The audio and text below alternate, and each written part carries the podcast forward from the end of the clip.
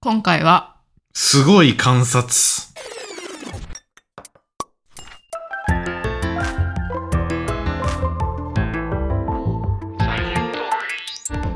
レンです。エマです。サイエントークは研究者と OL が科学をエンタメっぽく語るポッドキャスト番組です。科学ニュース会です。はい。ちょっと先月できなかったんですよね。先々月はできたっけ先々月はできた。あー。はい。まあまあ まあ。何の確認えいやいや いる今のなんか確認。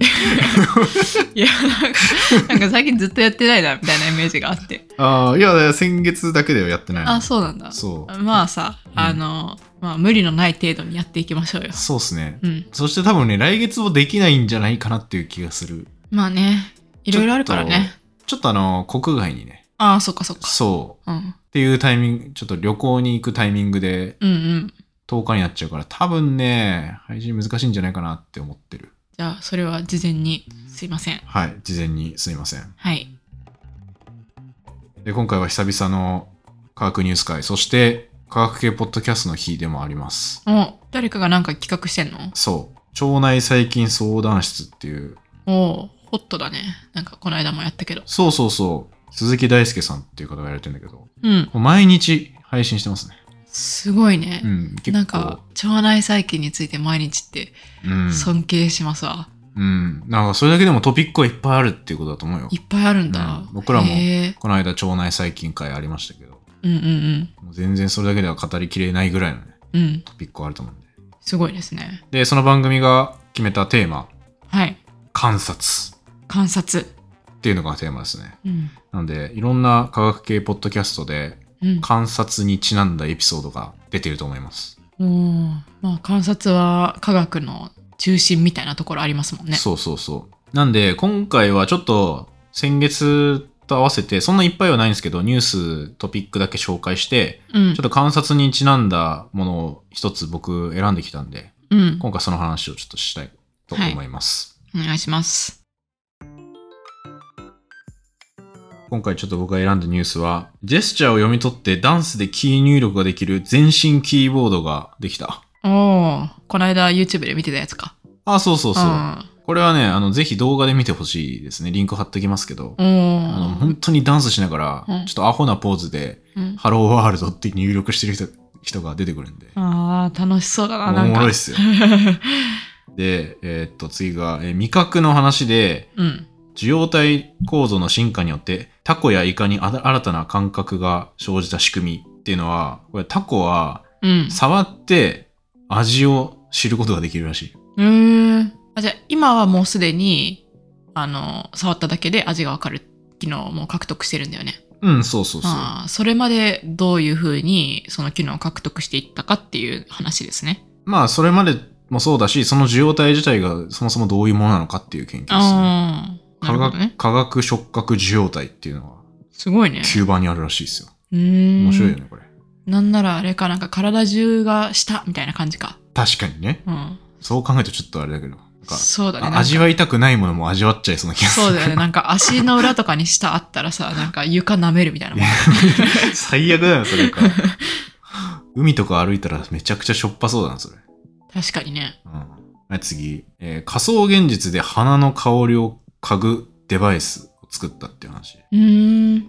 これはね、鼻の下にね、ちっちゃいチップみたいなやつをうピッんて。つけたら、うん。そこから9種類ぐらいの匂いをうん出すっていうのができる機械うんを作って、うんあの、VR ゴーグルみたいなのさして、うんうん実際その匂いを感覚として追加しようっていう試試みがね、されててるらしいんですよいろいろ。そうなんだそう。すごいねそれってなんか今はさ鼻の匂いの9種類だけだけどさ、うん。それを日常生活の大体のあらゆるものできるようになったら、うんうんんもう完全になんだろう仮想現実じゃなくなりそうというか現実に近づきそうだよねうん、そうそうそう。まあ、ただちょっと、見た目はすごい鼻の下にうんチップ貼り付けるんで、ちょっとシュールではあるんだけど。あそうなんだ、うんうん、あんまりスタイリッシュさはないんだけ ど、まあでも研究としてそういうので面白いよね。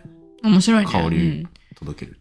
それに見た目はさ今後は改善されそまあそうだね。確かにね、うんもうちょっとかっこよくはなるかもしれない。まだ研究レベルって感じですね。うんうん。で、次、えっ、と、食パンの、あ、これね、ニュースっていうよりかは、まあ、そういう論文がありますっていうお話を投稿してくれた人がいて、はいはい。食パンはなぜジャムやバターを塗った側から落ちるのかっていう、ああ、これ多分有名な論文ですね。なんか聞いたことある気がするけど、ちょっともう一回知りたい感はありますね。うん。こうんれ高さ76センチぐらいのテーブルからうん、食パンが落ちると、うん。塗った面が下になる確率が81%になるっていう、おー、そういうね、論文が出ているっていううんう話。ん。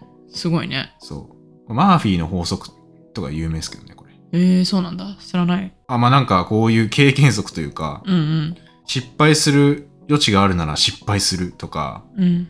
まあそのトーストが下向きに落ちなぜか落ちちゃうみたいな、うんうん。そのなんか感覚としてわかるんだけど、そういうのってよくあるよねっていうのをまとめて、マーフィーの法則っていう呼び方があるというか。あ、そうなんだ。じゃあ、そそうのパンの件だけじゃなくって、そういう他のものも含めて、マーフィーの法則っていうの。あ、そうそうそう。いろんへなーなんか、そそういう面白集みたいなやつ、マーフィーの法則で検索したら見れますよ。うん。例えばなんか日本でも転んだらあのうんこの上にえあの転んだ時にすごい悪い位置にいつもうんこがあるみたいな転べばクソの上っていう慣用句があるらしいですえ、それを法則化してんの法則っていうか、まあ、それもマーフィーの法則っていうものに入るよねみたいえー、でも私転んだ時にうんこに当たったことないけど、 ねな でもこれいや あるかどうかじゃないんだよいねやなんかうんだってさパンの件はさうん81%だからさ、明らかになんかまあ結構みんなが体験するようなもんかもしれないけどうんそんな別に転ぶ時にさうんこに当たるなんてさ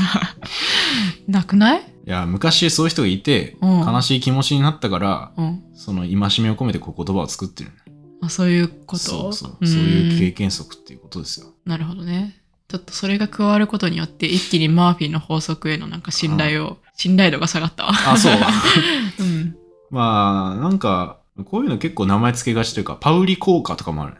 何何よくさ、私が触ったら機械壊れちゃうとかいう人いないああいるいるいるそれってさ、別に何のさ、うん電波を発してるわけでもないじゃん、その人は。うんうんだけど、そういうのを言ってるのって、パウリ効果っていう名前がついてて。うんへーえじゃあさこれもかなちょっと違うかもしんないけど、うん。なんか私が応援したら負ける気がするからうん応援しないみたいな、それもパウリ効果ああ、そうだと思うよ。うんに近いって感じだな。その、パウリ効果自体は、もともとその物理学者がよく言ってて、うんそのパウリさんが近づいただけで機械が壊れるって、機械を主に言ってる言葉ではあるんだけど、うん、まあ似た現象ではあるよね。似た現象ではあるねそう、んあとなんか全然関係ないのに因果関係作っちゃううんうんうん晴れ男、雨男とか、あーはいはいはいはいもう俺それの類なのかなとか思うけど確かにねうんうんうん広げていったら結構いろんなものが当てはまりそうだねうんこれ昔多分サイエントークでもしたんじゃないかなパウリ効果の話はえしたっけうんなんかでした気がするマニアの方じゃなくていや私が忘れてるだけかもしれないけど、うんや君とした気がするけどなんか天文台にこのパウリさんが行ったら、うんうん最初連れて案内する人はその望遠鏡すごい効果だからパウリさん来ないでって断ったらしいんだ けど、周囲が説得して同行したら、うん案の定、パウリさんがドームの中に入った瞬間、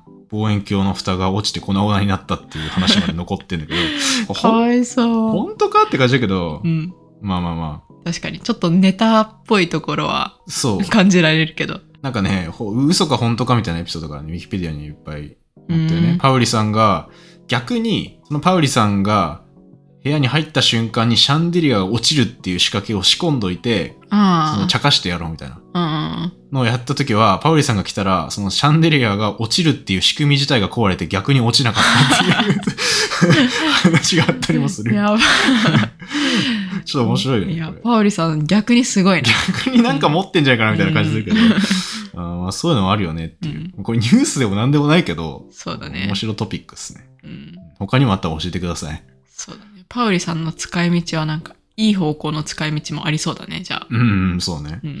はい。で、次。えー世界で初めて10ヶ月間の木材宇宙暴露実験が完了した。木材を宇宙に暴露させるんだ。そうう。んうん。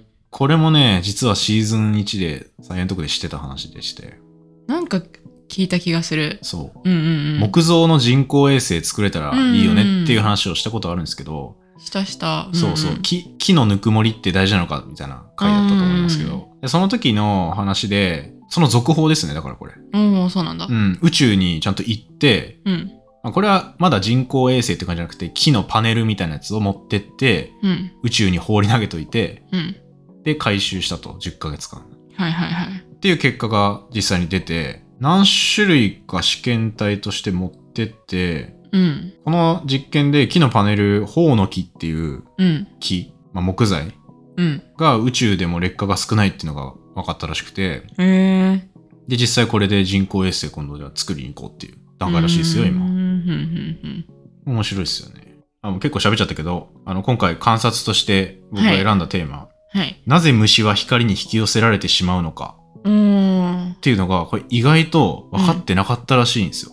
あ、そうなんだ。はっきりとは。うんうんうんうん。っていうのをハイスピードカメラを使った研究で解明されたっていうニュースです。へええ、本当に今までその理由は分かってこなかったのなんか一応仮説としてはいろいろあったけど、今回初めてその映像としてうん。あの理由を捉えたっていううーんことみたいですよ。仮説だったんだ、今までは。そなんか聞いたことあるのは、うんうなんんか電球とかって自然には発生しないから、う。うん。で、だけど、あ、でもそれ理由になってないか。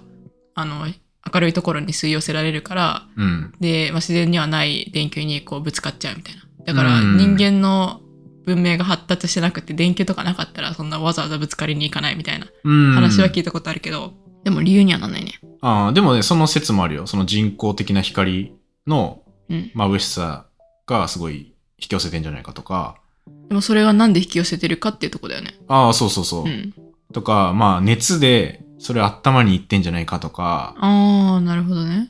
あと、外的要因だと、その光を月とかとうん。勘違いしちゃって、うんその虫がそのわずかな光を感知してうん自分の体の方向を決めてるとしたら、うんうん。その光があることによって、その間違って暗闇の中でその光が月だと勘違いして、うんうんでなんか集まっちゃうみたいな。うん。うんで、あと最後は、虫って葉っぱとかに埋もれてたりする場所とかにも行くじゃない。うん。うんうで、そっから光を目指すっていう習性、明るいとこに行くっていう習性がそもそもあるんじゃないかっていう、ん。うんうんまあそういう説がいろいろあるんですよ。うんうんでも、なんかどれも違うっていう。うん。あ、そうなんだ。なんか月の光説はすごいありそうだなとか聞いてて思ってたけど、うん。全部違ったんだ。うん。まあでも、本質ではないんじゃないかな。それ、だから光に近づいちゃうっていう理由にはあんまならないのかなっていう。確かにね。月と間な違んかって方うん向がおかしくなっちゃうっていうのはわかるんだけど、そうだね。なんで寄っちゃうんだろううって。ん。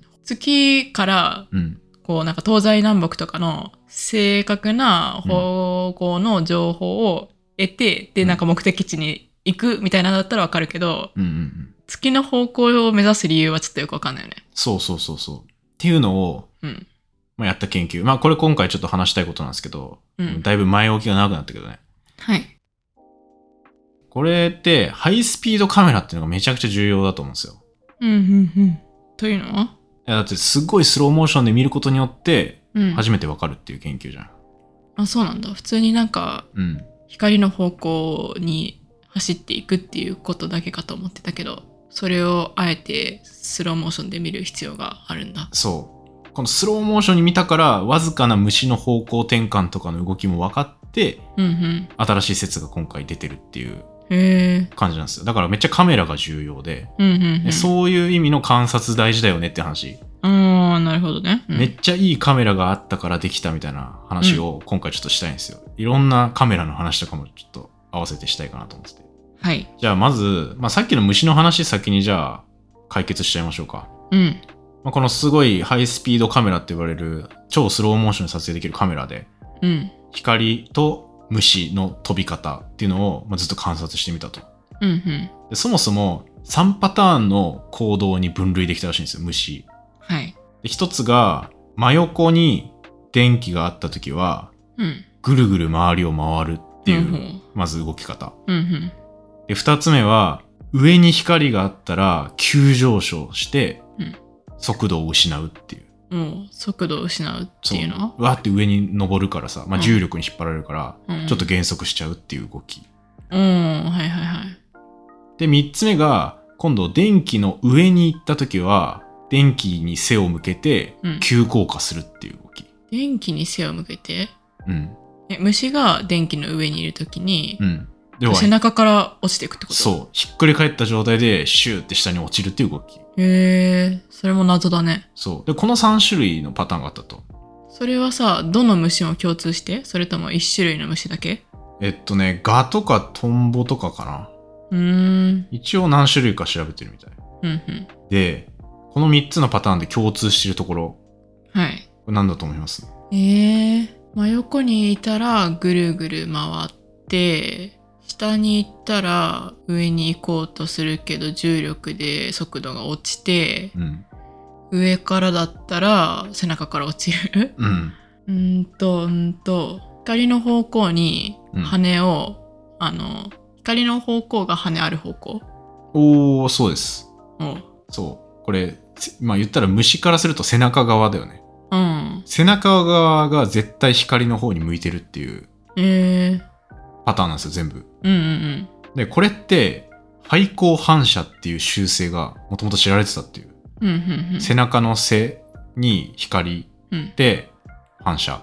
うんうんなんか魚とかにもあるらしいんだけど、ほうほう必ずその光がある方に背を向けるっていう性質。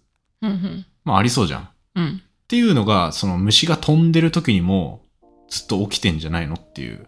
うんこれはこの今回発表されてる説。はいはいだから、光に別に向かってってるわけでもない。これで言うと。うーん。だって背中に光を受けようとするから、うん。横にいたらぐるぐる回っちゃうっていう動きになるし、うん。下にいたら上に行っちゃう。上にいたら下に行っちゃう。で、結果的に光の周りにぐるぐるいるっていうのが生まれる。え、じゃあ、背光反射っていうのは、うん。背中で光を受け止めようとする現象そで、かつう。、うん。光の近くに行こうとするいや、近さはあんまり関係ないかな。その、関係ないそうで、も、虫が光の下とか上にいるときは、うん。光の方へ行こうとするよね。急上昇したり、急降下したり。そう。だから、そもそもだから暗闇の中をバーって飛んでたら、うんどっか一箇所に集まることはないじゃん。でも、光の近く通った虫は、背中に光を受けちゃうから、うん。その、キャッチされちゃうというか、その光の周りぐるぐる回ったりしちゃうわけじゃん。うーん。だから、え光を、暗闇の中に光があったら何も一箇所に集まらないってさっき言ったうん。いや暗闇の中だったら、うん。どこにも集まんないから、飛ぶとしても、あーまあ、いろんなとこ飛び回るけうど、ん。光があると、その周りに飛んできた時に、うん。背中に光を受けちゃうんで、うん。さっき言ったみたいな反射が起きて、うん。結果的に光の周りに集まってることになるというか、うーんうんっていうのが起きてんじゃないのっていう。うんなるほどねじゃあえでも電球とかにさぶつかっていってる虫はでも光の方向に向かっていってるわけじゃんまあそれもだから、まあ光に向かってるっていうか、まあ背中に受けよう、光を受けようとするから、うんそういう動きになっちゃうっていう。あー受けようとして、まあ、なんか光の近くから逃げられなくなって、うんうん結果的にぶつかっちゃうみたいなそうそうそううそう。うんうんっていうのもさ、虫ってさ、まあめっちゃ高速で飛んでるわけじゃん。っうんていう時に、自分がその上下左右をうんちゃんと把握するために光の情報を使う。ほうほうほうほうだから、例えば電気の上を虫が普通にビューって背中上にして飛んでたとしても、うん下側に光が来たら、うんあこっちが上だって勘違いしてくるってひっくり返っちゃうみたいなあそういうことかそうそうそうそうへえあじゃああんまり虫にとってなんかうん空間の感覚みたいなのってないかなこっちが上やみたいなのって、うーんその体の中に備わってるものじゃなくって、うん、光の位置で判断してるっていうことか。うん、一応その発表してる研究者も虫がそもそも重力がどっちにかかってるっていうのをうん、認識して場所を判断してるっていうわけじゃないと、うーんそれは難しいから基本的にやっぱ光とかを頼りにして上下を判断する傾向にあるみたいなのが言わ難れしてるいのはあれかな、うん、虫がすごく軽いからかなあんまり重力の影響を受けないからうん、だっていうことだと思ううーん。でも魚もあるって言ってたよね。それもあれか、なんか結構浮力とかがあって、そんなに重力感じにくいから、そうそう魚そうも光で上を判断するっていうことね。うん、てか僕らも多分そうじゃないいきなり水の中に落とされてさ、うん。上下どっちか分かんなくなっちゃいそうじゃないわかんなくなりそう。うんうん。で、明るい方に向かおうとするじゃん。そうだね。うんみたいなことだと思うんだよね。なるほどね。うんうん、そう。でそれは虫にとっては空中でもそういうのが起きてんじゃないっていう。なるほど。まあそうだよね。だって人工的な光がないとさ、基本光って上から来るよね。うん。太陽も月も。そうだね。火事の時以外じゃん。うん、そう。うん。だからね、一応ね、あの、ライトをし下から上にうん。照らすみたいなことをやると、一番虫がそこに墜落してきやすくなるから、うん。。あの、おすすめしないっていうことですね そうだね。私たちにとっても虫にとってもうん不幸だね。 そう。っていうのがこの虫の話でした。うーん。まあ、これ結構、あ、今の時代なんだっていう、この、ここまで詳細に研究されるのって、確かに。意外とね、なかったんだっていう感じですよね。でもさ、そんなスローモーションのカメラって多分今までもあったよね。それを今まで虫の研究に使ってこなかったっていうことそれとも使ってきてたけど、すごく技術がさらに発展して、うんも。っとスローモーションで見えるようになって、今回初めて分かったのかな。うん、っていうことだと思う。やっへーぱ、すごい羽の動きまでわかるぐらいスローモーションああ、できて確て、っていうのがある。だからカメラの進化とかありますよね。かに。うーん。まあでも、こういう研究やるときって、うん。そのカメラの性能うん。大事じゃん。まあそもそもカメラなんだけど、これ、今回ハイスピードカメラ使いましたって言ってんだけど、うん。ハイスピードって何がハイスピードなんですかあの、なんか、えっ、と、なんか1秒あたり何回も多分写真撮るわけじゃん。うんうんうんうん。そそれがすごいハイスピードってことなんじゃんあぱあ、いそう取れそるうかそらうそう。うんあの、FPS とか言いますけど、単位。うんうんフレームズパーセカンド。うんうん1秒間に何フレームうんうん撮影できるかってやつね。うんうんまあこれテレビとかだいたい 30fps とか、うーん映画が 24fps とか、うんうんうんまあまあそんなもんなんですけど、うん今回使ってるやつも100万 fps ぐらい撮れるやつなのかなええとか、そういうレベルの。 100万かすごいねうんうんうん。とかだった気がする。ちょっと正確な値違うかもしれないけど、 1秒間に100万回写真撮らなきゃ虫の羽の詳細な動きがわからないんだそうだな。すごい回数よな。すごい回数だねうん。で、俺このニュース見たときにうん気になっちゃったわけよ。うん一体、マックスは何回なんだっていう。確かに気にならんうんうんで調べてみたんですよ。うんうんもう最強のハイスピードカメラないかなと思って。はいはいそしたら、2011年にうん1兆 S、1兆 FPS のカメラができたっていうええニュースが出てまして。えでも2011ってもう10年以上前じゃんうん。今回の研究はいつ発表されたの ?10 あ、年こ前れはに。。最近だよ。あ、でもなんか多分この仮説を立てるっていうのが新しいのかな。そのカメラ自体もしかしたら研究としててあったかもしれないけど、なるほどね。じゃあ、写真には収まってたかもしれないけど、その仮説を今回初めて発表しそう。まああとね、もう1兆 FPS とかになってくると、普通のカメラじゃない感じよね。た。ああ、虫の観察とかに使えないのかなそう大きすぎたりして。そうんうんう。やっぱもうレーザーとか使ってて、うん。結構用途は限られる。逆に何に使ってるんだろうな。 これ何に使ってると思います ?1 兆 FPS のカメラ。えー、超高速に動くものを見たいんだよね。うん。なんだろう。え、ヒントヒント。まあ早いものですね。ちっちゃいもの大きいものあー、まあそんな大きくはないかな。見てるものはちっちゃいですね。原子レベルとかそんぐらいのちっちゃさいや、てかもう僕ら身近にありふれてますよ。ありふれてるうん。え、今の私の視界に入ってる入ってる。えー、これ空気みたいなでも空気見えないよね。もう今全員これを聞いてる人も見えてるものを、のスピードを測ってる。光そう。確かに。一番早いな。そう。うんもうこの世で一番早いです。うんこれ光が進む様子を見れるの、このすご1兆 FPS のカメラ。やばくないですかい。やば。これ初めて見えたのかうなんこれぐらいまでやって。で、まあ結構荒荒いというか、うん。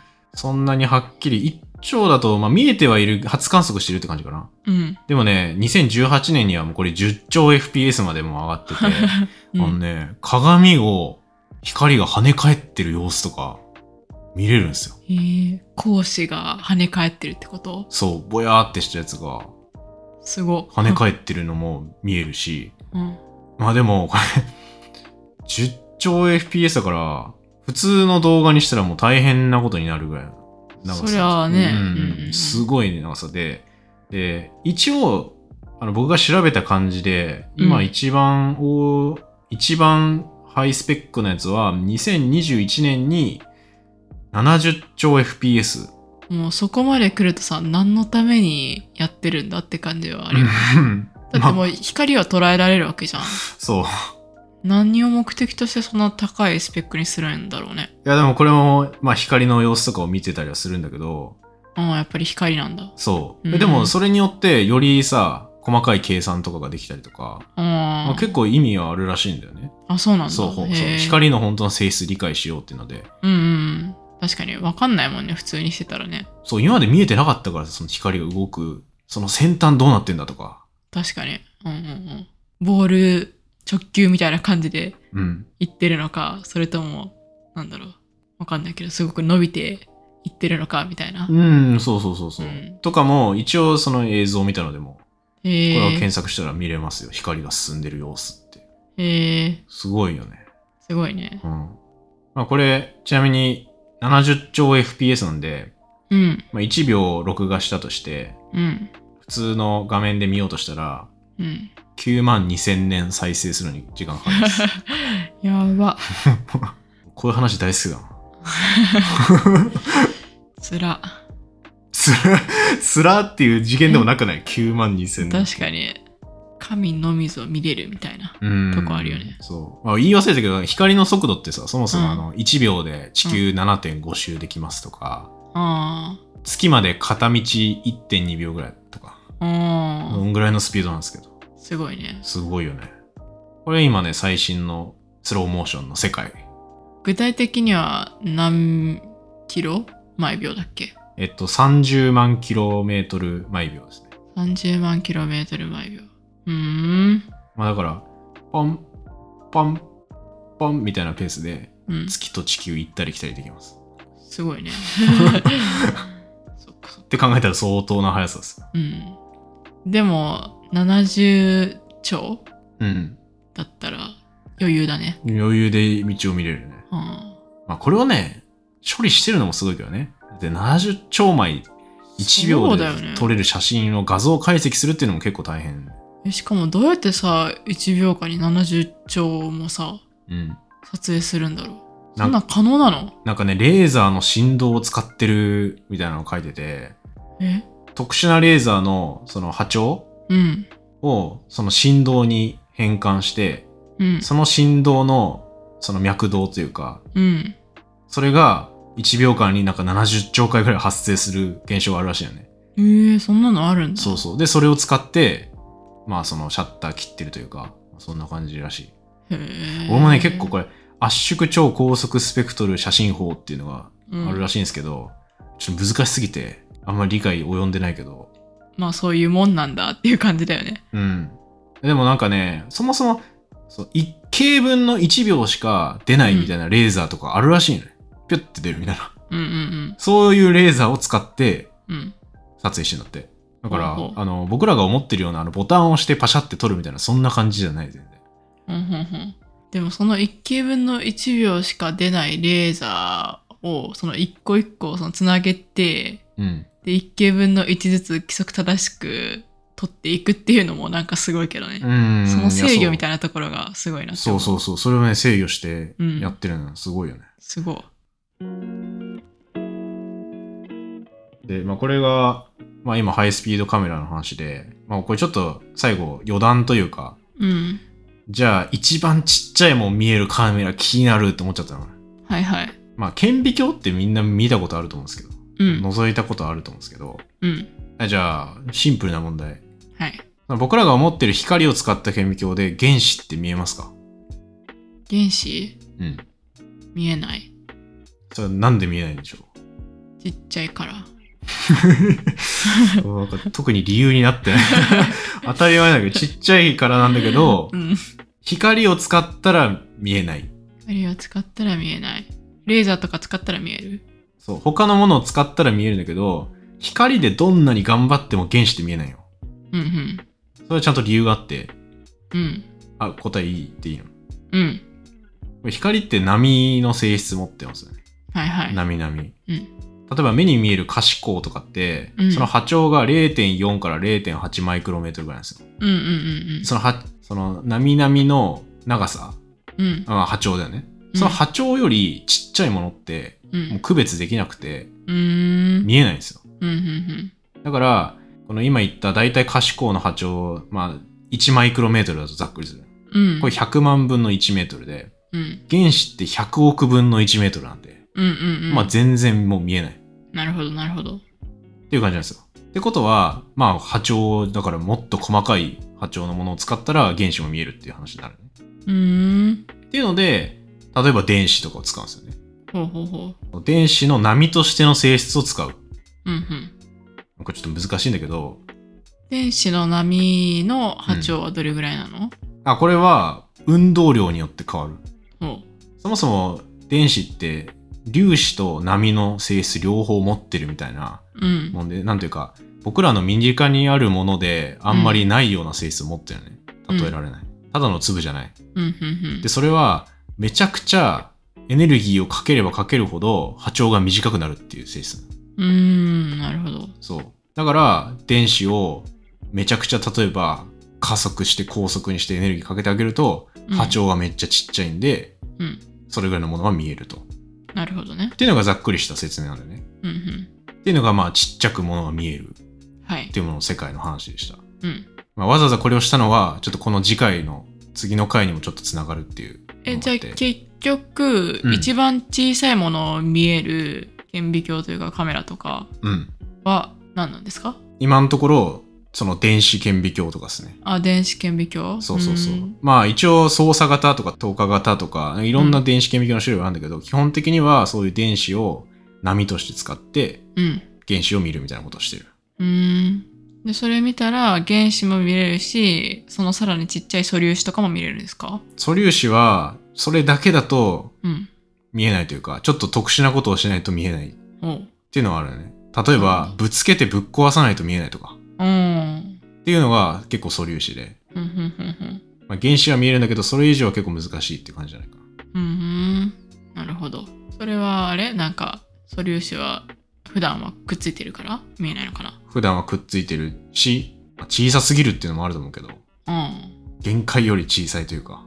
うんうんその僕らが思ってるようにこの粒だみたいな感じで観察できるわけじゃなういんうん間接的に分かるというか原子と原子をぶつけた時にその素粒子が飛び散って、その飛び散ったやつが周りにあるセンサーと反応してうんあ素粒子あるなって分かるみたいな感うじ、んうんうっんていうので観測するっていううんなるほど方ね法ですうね、んうんだから電子とかいろんなものをめっちゃ高いエネルギーにして加速させてぶつけるみたいな極限チャレンジをうんあのちっちゃいものを観察してる人たちはやってるっていうもう大変ですね大変ですよ、うん意味がわからないです意味がわからないですね、まあ、わかんないって言っちゃいけないんだけ ど、科学だから。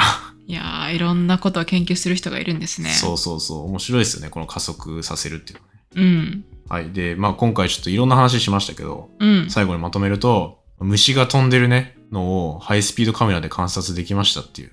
はいで、それによって、まあ背中に光受けて、光に集まってんじゃないかっていううんこととか、まああとはカメラですよね。今70兆 FPS のカメラまであるんで、うん光も見えるっていうね、動き方がね。すごいですねそういう時代に今もうなってきてると。うんうんうんで、まあちっちゃいものはちっちゃいもので、今までやっぱ光とかで頑張って見え、頑張れば見えそうじゃなくて。うんでも原理的にはもう光だと結構無理で、うん電子とかを使ってかなりエネルギーが高い状態にして観察するっていう。だから観察って言ってもいろいろあるなって感じなんですよ。もうスピードの視点もあるし、うん大きさの視点もあるなっていう。そうだねそうんんんうおん、腹他に視点ある速さと大きさ以外の視点うん観察でうんいかに広く撮るか 範囲うんでも今もう360度カメラとかあるもんね。うん普通に買えるようになってるよね、今。うんだから、あとあれかな色とか。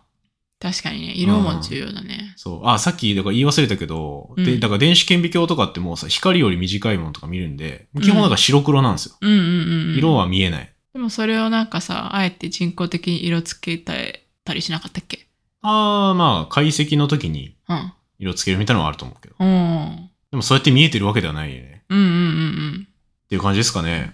はいだいぶ発散した観察の話したけどね。そうですうんね。いろんな科学ニュースから始まって、いろいろとカメラのこととか、うん。はい、勉強になりました。はい。僕も勉強になりました。はい。最後に、ちょこっと来ている感想メール1個だけ紹介します。はい。えっと、ジャーさんからいただきました。この人多分、日本人ではないというか、ちょっとお住まいはどこかわかんないですけど、うん。あの、腸内細菌エピソードがすごく面白かったです。うん。最近サイエントークを発見して、えハマっていろいろな知識を得ています。おーありがとうございます。日本人ではないけど応援しますっていうことで。すごい。すごい。これで聞き取れるってすごいね。うん、大丈夫かなって思うけどね、僕らみたいな日本語の聞いて て。しかも私なんてボソボソ喋るからさ、それでも聞き取れるって、まあ聞き取れてないかもしれないけどね。もしかしたら、レンのだけ聞いてるかもしれないですけど。いや、それは、すそれは逆に難しくないごい確かに。その方が難しいか。ああ、わかんない。日本語の会話上級編としてこのポッドキャスト役に立つ可能性はあるよね。ああ、そうだね。うんいろんな単語出てくるし、うん。うんこんな喋り方してるし。うん。うん。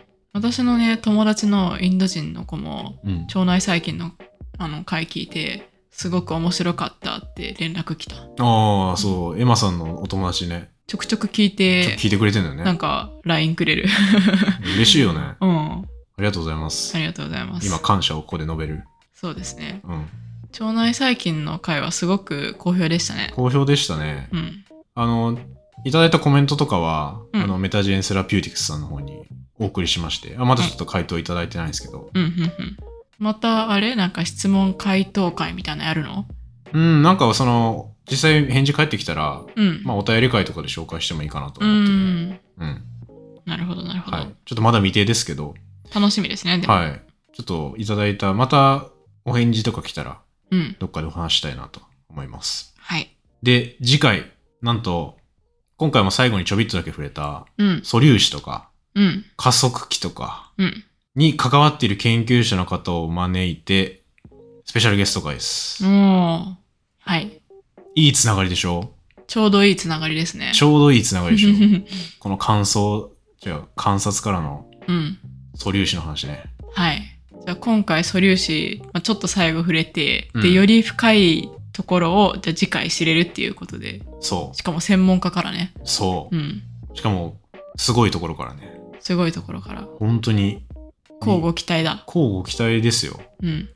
また、はい。ぜひ、そちらも楽しみにしててください。お願いします。ということで、以上です。ありがとうございました。ありがとうございました。